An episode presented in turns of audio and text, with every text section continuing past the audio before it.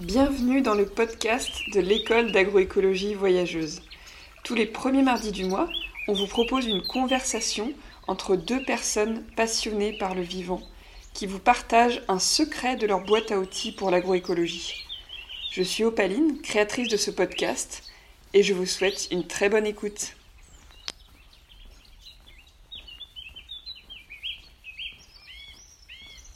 Bonjour Franck. Bonjour. Je suis ravie de t'accueillir sur le podcast de l'école d'agroécologie voyageuse. Euh, on vient juste de faire un petit tour des parcelles. On a été voir le poulailler mobile. On a été euh, nourrir tes agneaux. On a été voir euh, deux parcelles. Une parcelle que tu as semée récemment et une parcelle de, de couverts que tu as semée il y a quelque temps déjà. Bah moi, ce qui m'impressionne beaucoup, c'est qu'en trois années d'installation, tu as réussi à faire beaucoup de choses dans un contexte euh, difficile, en fait, puisque tu as repris une ferme avec des sols à 0,5% de matière organique. Euh, et en fait, euh, moi, ce, qui m'impressionne quand j'arrive ici, c'est de voir des animaux, des, êtres vivants qui bougent dans un paysage de Sologne qui est assez calme, très forestier. Donc c'est très agréable, en fait, quand on arrive dans ta ferme, de voir ça. Et moi, j'aimerais te demander, euh, quand, tu regardes un peu tout ce que tu as mis en place, en fait, qu'est-ce qui t'anime au quotidien? Alors, ce qui m'anime au quotidien, euh, en fait, c'est euh, de réussir à, à, redonner de la fertilité dans ces parcelles-là. C'est ce qui m'anime le plus. Voilà, c'est vraiment l'objectif que je me suis fixé. Et euh, en fait, euh, euh, cet objectif, cet objectif-là a pour, mission de, de pouvoir après me faire vivre de ma passion. C'est parce qu'en fait, ce sont des sols qui sont vraiment à plat, qui sont en panne. et dans le contexte actuel, on va dire agroéconomique, on se rend bien compte que c'est très très très difficile même sur des structures qui sont beaucoup plus beaucoup mieux assises, sur des, sur des sols qui sont euh, beaucoup plus fertiles, on se rend compte aussi que ben, on a des collègues qui, qui, ont du mal à vivre. Donc l'objectif là, c'est vraiment de remonter ça pour que je puisse après euh, faire des choses intéressantes, que ce soit beaucoup plus résilient. Et en fait, euh, pour ce faire, euh, on a besoin d'avoir une, une diversité fonctionnelle énorme pour, que, pour faire tourner la, machine à carbone. Alors je pourrais essayer de le faire sans animaux, sauf que le faire sans animaux, c'est immobiliser des parcelles sur du long terme, euh, produire beaucoup de biomasse, mais euh, ne, rien, ne rien récolter. Quoi. Donc euh, ce qu'il faut savoir, c'est qu'aujourd'hui, sur les, sur les parcelles en, grande culture, sur les parcelles de céréales, le peu de, de, parcelles que je tente comme ça depuis trois ans, euh, j'ai du mal à sortir du rendement. J'ai du mal à, faire, à faire 20, 20 quintaux de rendement. Donc 20 quintaux dans un contexte actuel, comme le contexte actuel euh, nous l'impose, euh, ben on ne vit pas. quoi. Donc, donc je, suis obligé vraiment de monter le système. Et en fait, grâce aux animaux, ben en fait, j'ai, je, profite de cette manne, et notamment avec les ruminants, euh, parce qu'en fait, les ruminants sont les seuls animaux sur une ferme qui sont capables de nous transformer euh, de, la, cellulose, de la lignine, en protéines, en viande. Euh, nous, si on mangeait je veux dire, du régras et de la fétuque tous les jours, je pense que ça serait quand même assez, difficile pour nous, quoi, au bout d'un certain temps. Et donc, donc, comme il faut quand même que la, que le, que la ferme vive, euh, et euh, soit rentable. Euh, alors pour l'instant, elle ne l'est pas. mais il va falloir impérativement qu'elle le soit d'ici, là ça fait trois ans, donc dans deux ans il faut que ça tourne. Et donc pour ça, ben, en fait, les animaux nous aident à tamponner ces problématiques de fertilité et, de production de graines, parce qu'on n'est pas capable. Mais par contre, donc en échange, eh ben, en échange, on fait monter le capital carbone parce qu'on produit de la biomasse. Donc, euh, et qu'on transforme ça euh, avec les animaux. Donc on stimule, on stimule la croissance racinaire des plantes qu'on va faire pâturer. On stimule la production de carbone dans le sol, notamment le carbone liquide. Et charge à moi d'utiliser les animaux comme un outil sur mon exploitation pour restituer encore plus de carbone produit en biomasse.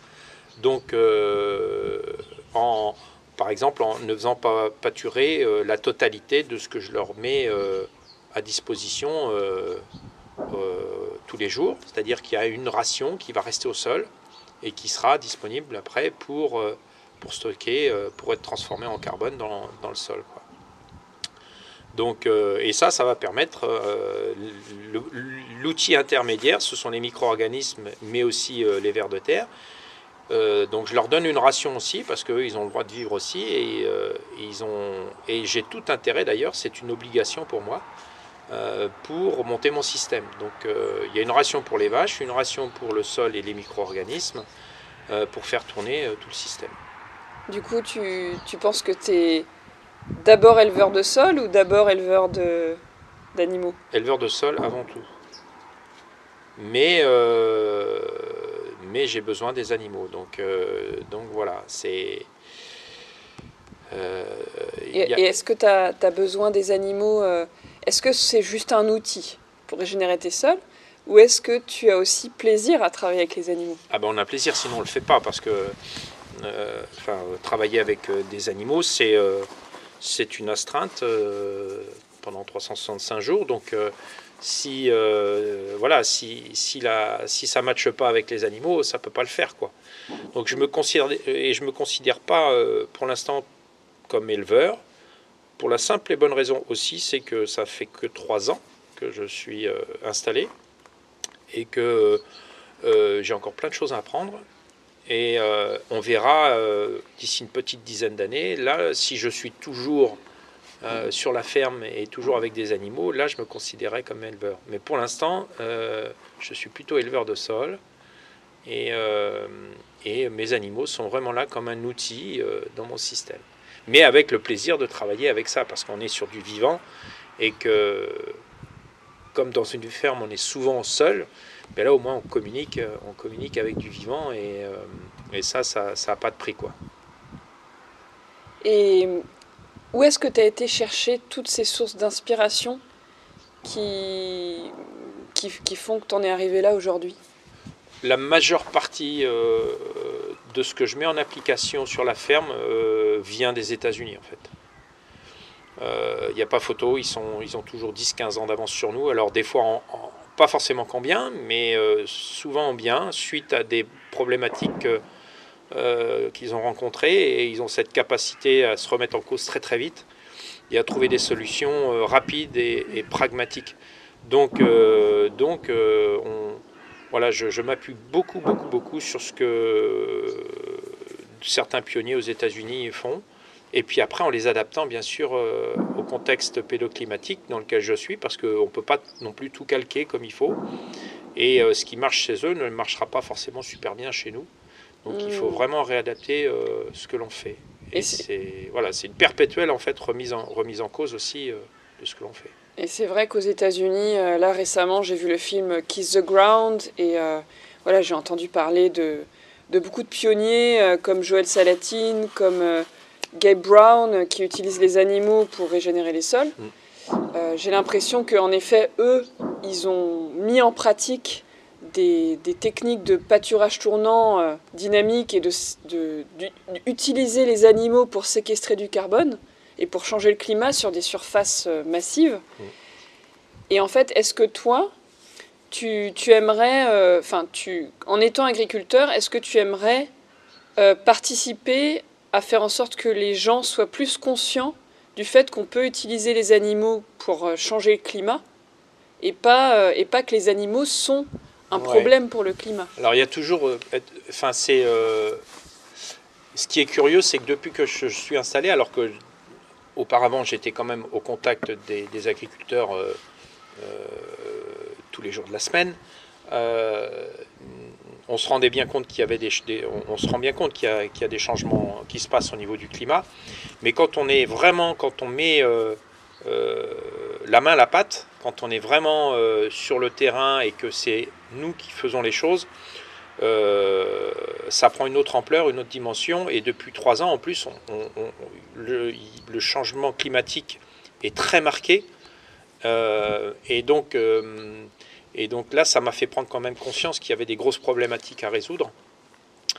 Et, euh, puis je m'informe aussi sur, euh, sur ce qui peut se passer euh, au niveau des chercheurs aussi, ce qu'ils peuvent nous apporter comme, comme outil de réflexion.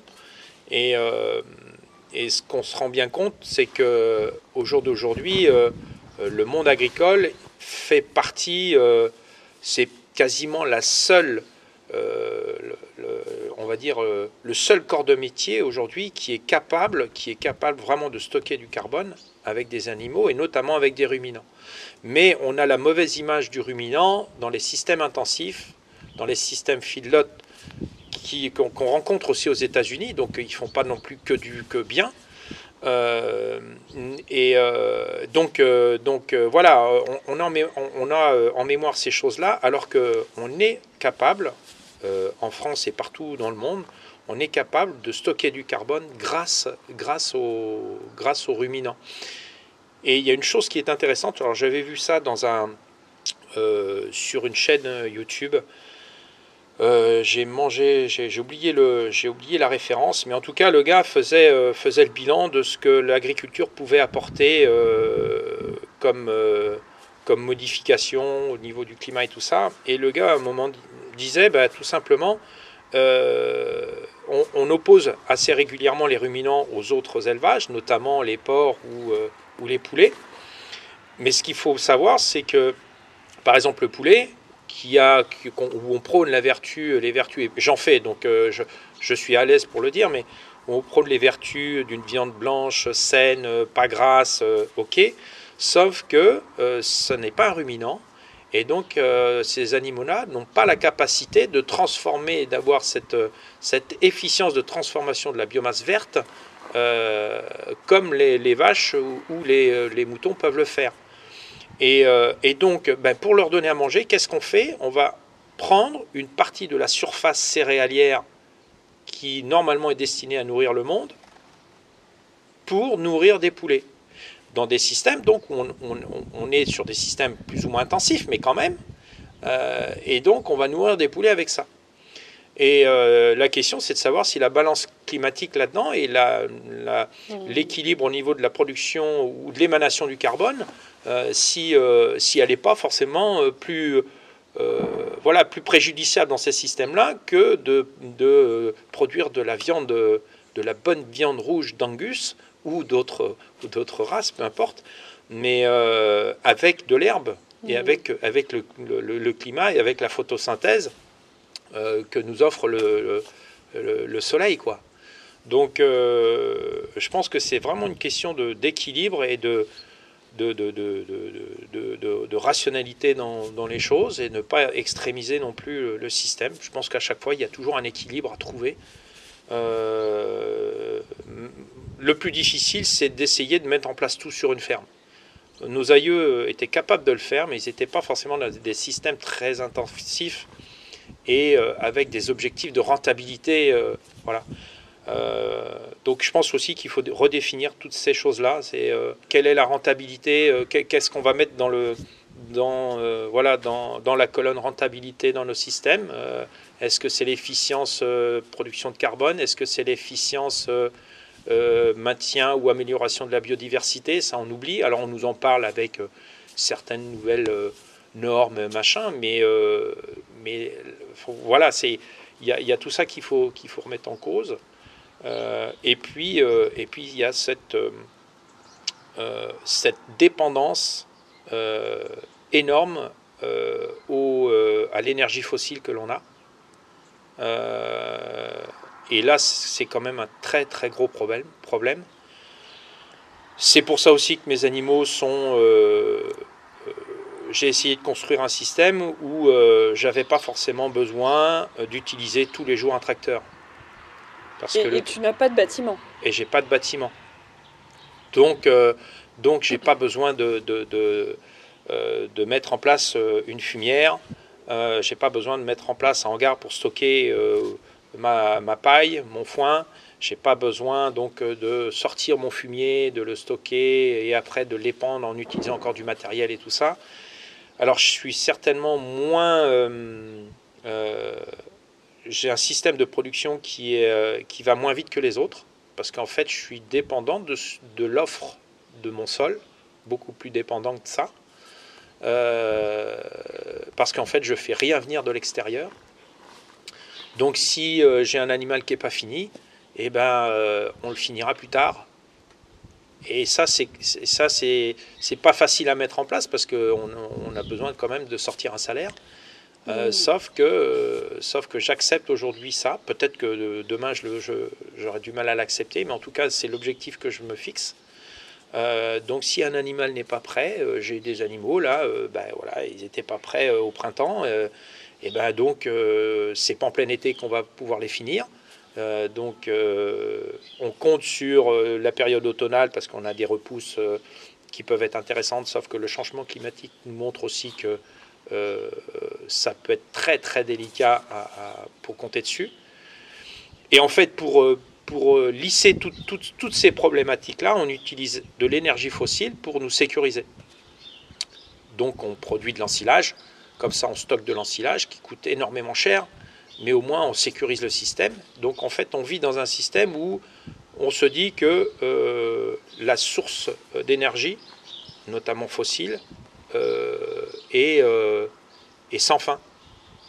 Alors que c'est pas vrai, puisque euh, des, euh, des, chercheurs nous, ont, nous ont, ont, bien mis en évidence qu'on était au pic de production des énergies fossiles depuis 2008, 2006, 2007, 2008. Et que donc, donc c'est comme si, en fait, je prends l'exemple d'un d'un sportif qui est en train de courir sur un, un, tapis, un tapis roulant le, sportif, c'est euh, la source énergétique, c'est le pétrole. Euh, et, puis, euh, et puis le tapis roulant, c'est les besoins, c'est nous, c'est ce qu'on a, c'est ce qu'on a besoin. Et puis, ben, en fait, plus on avance dans les années, plus le tapis roulant roule vite.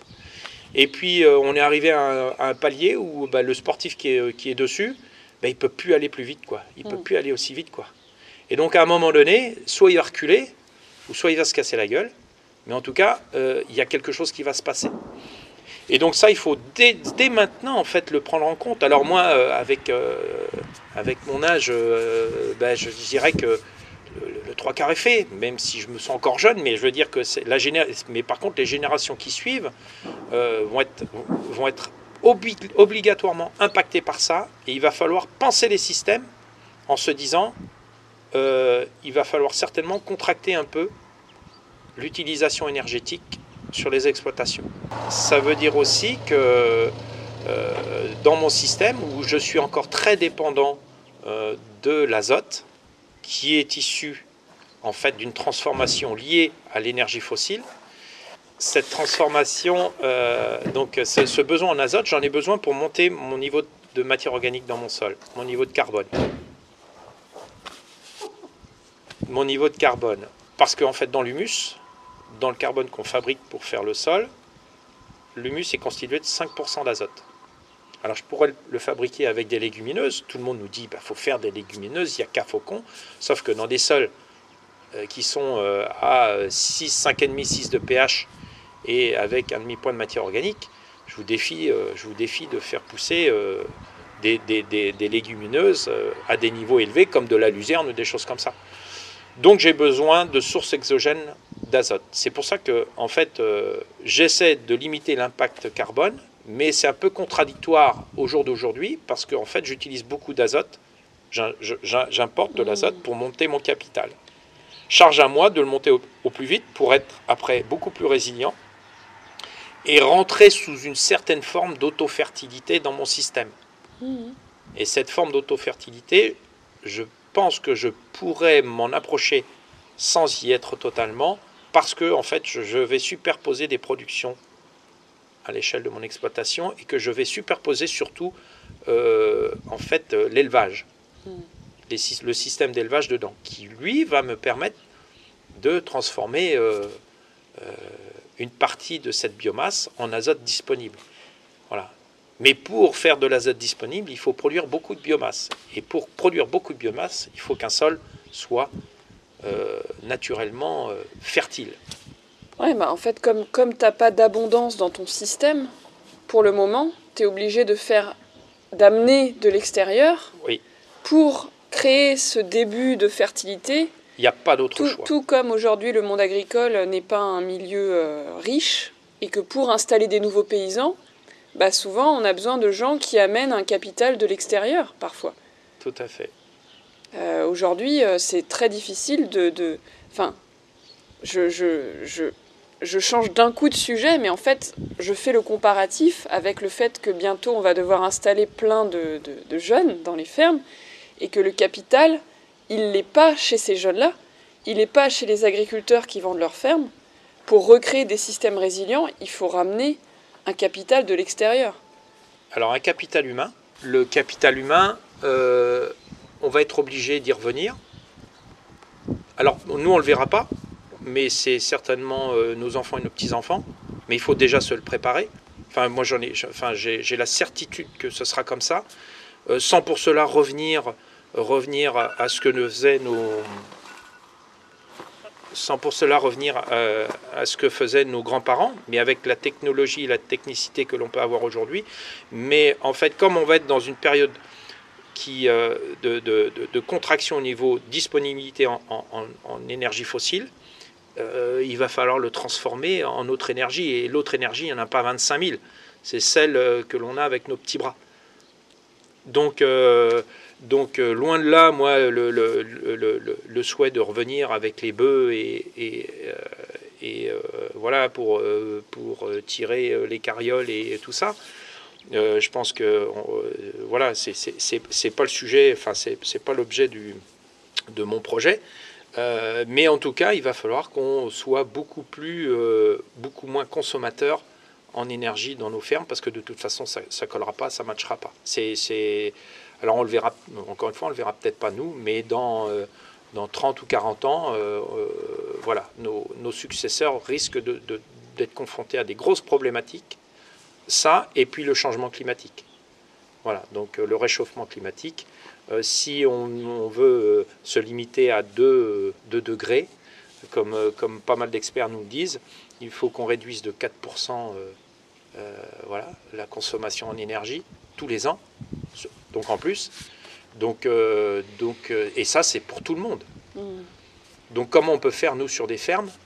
Et là, tout ce, qu'on cherche à nous pondre avec les HVE, les, mais, alors, mais ils sont à des kilomètres de tout ça, quoi je veux dire, c'est euh, voilà, euh, on avait, on, a eu successivement, euh, voilà, des des, chartes qualité, machin, mais en fait, c'est le cadet de nos soucis. Le, la grosse problématique, ça va être la gestion, la gestion des ressources énergétiques pour encore produire suffisamment pour 9 milliards d'humains sur, sur Terre. On est 240 000 personnes en plus sur Terre tous les jours. Voilà. Ça, c'est euh, le trend, il est là. On n'y changera rien. Et en plus, euh, eh ben, le, climat, le climat change et avec des grosses extrêmes. Donc c'est tout vient du sol en fait. Donc si notre sol devient plus résilient, on aura plus la capacité à passer ces, choses-là. Et, euh, et, en, étant, en, ayant des systèmes où, au niveau consommation énergétique, où il faudra de toute façon se serrer la vis. Et euh, donc, euh, moi j'en ai conscience, et pourtant aujourd'hui, je considère que je ne fais pas assez sur mon exploitation pour, euh, pour prétendre à être dans ce système-là. Mm. Mais parce que je suis aussi dans une, dans une ferme où il faut vraiment monter mon capital sol avant. Mm. Donc au plus vite, et puis après, il va falloir s'attaquer à ça. Quoi. Bah écoute, on pourra parler de, des techniques dans le prochain podcast. Comment tu fais concrètement sur ta ferme pour, euh, pour aller vers cette envie de régénérer les sols et de séquestrer du carbone. Donc euh, merci beaucoup. De rien.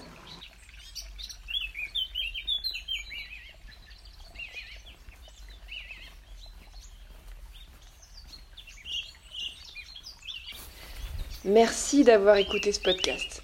Si vous l'avez aimé, je vous invite à le partager en taguant les agronomes, accompagné d'une phrase de ce que vous avez retenu d'essentiel de cette écoute. Je vous souhaite une très belle journée et je vous dis à bientôt.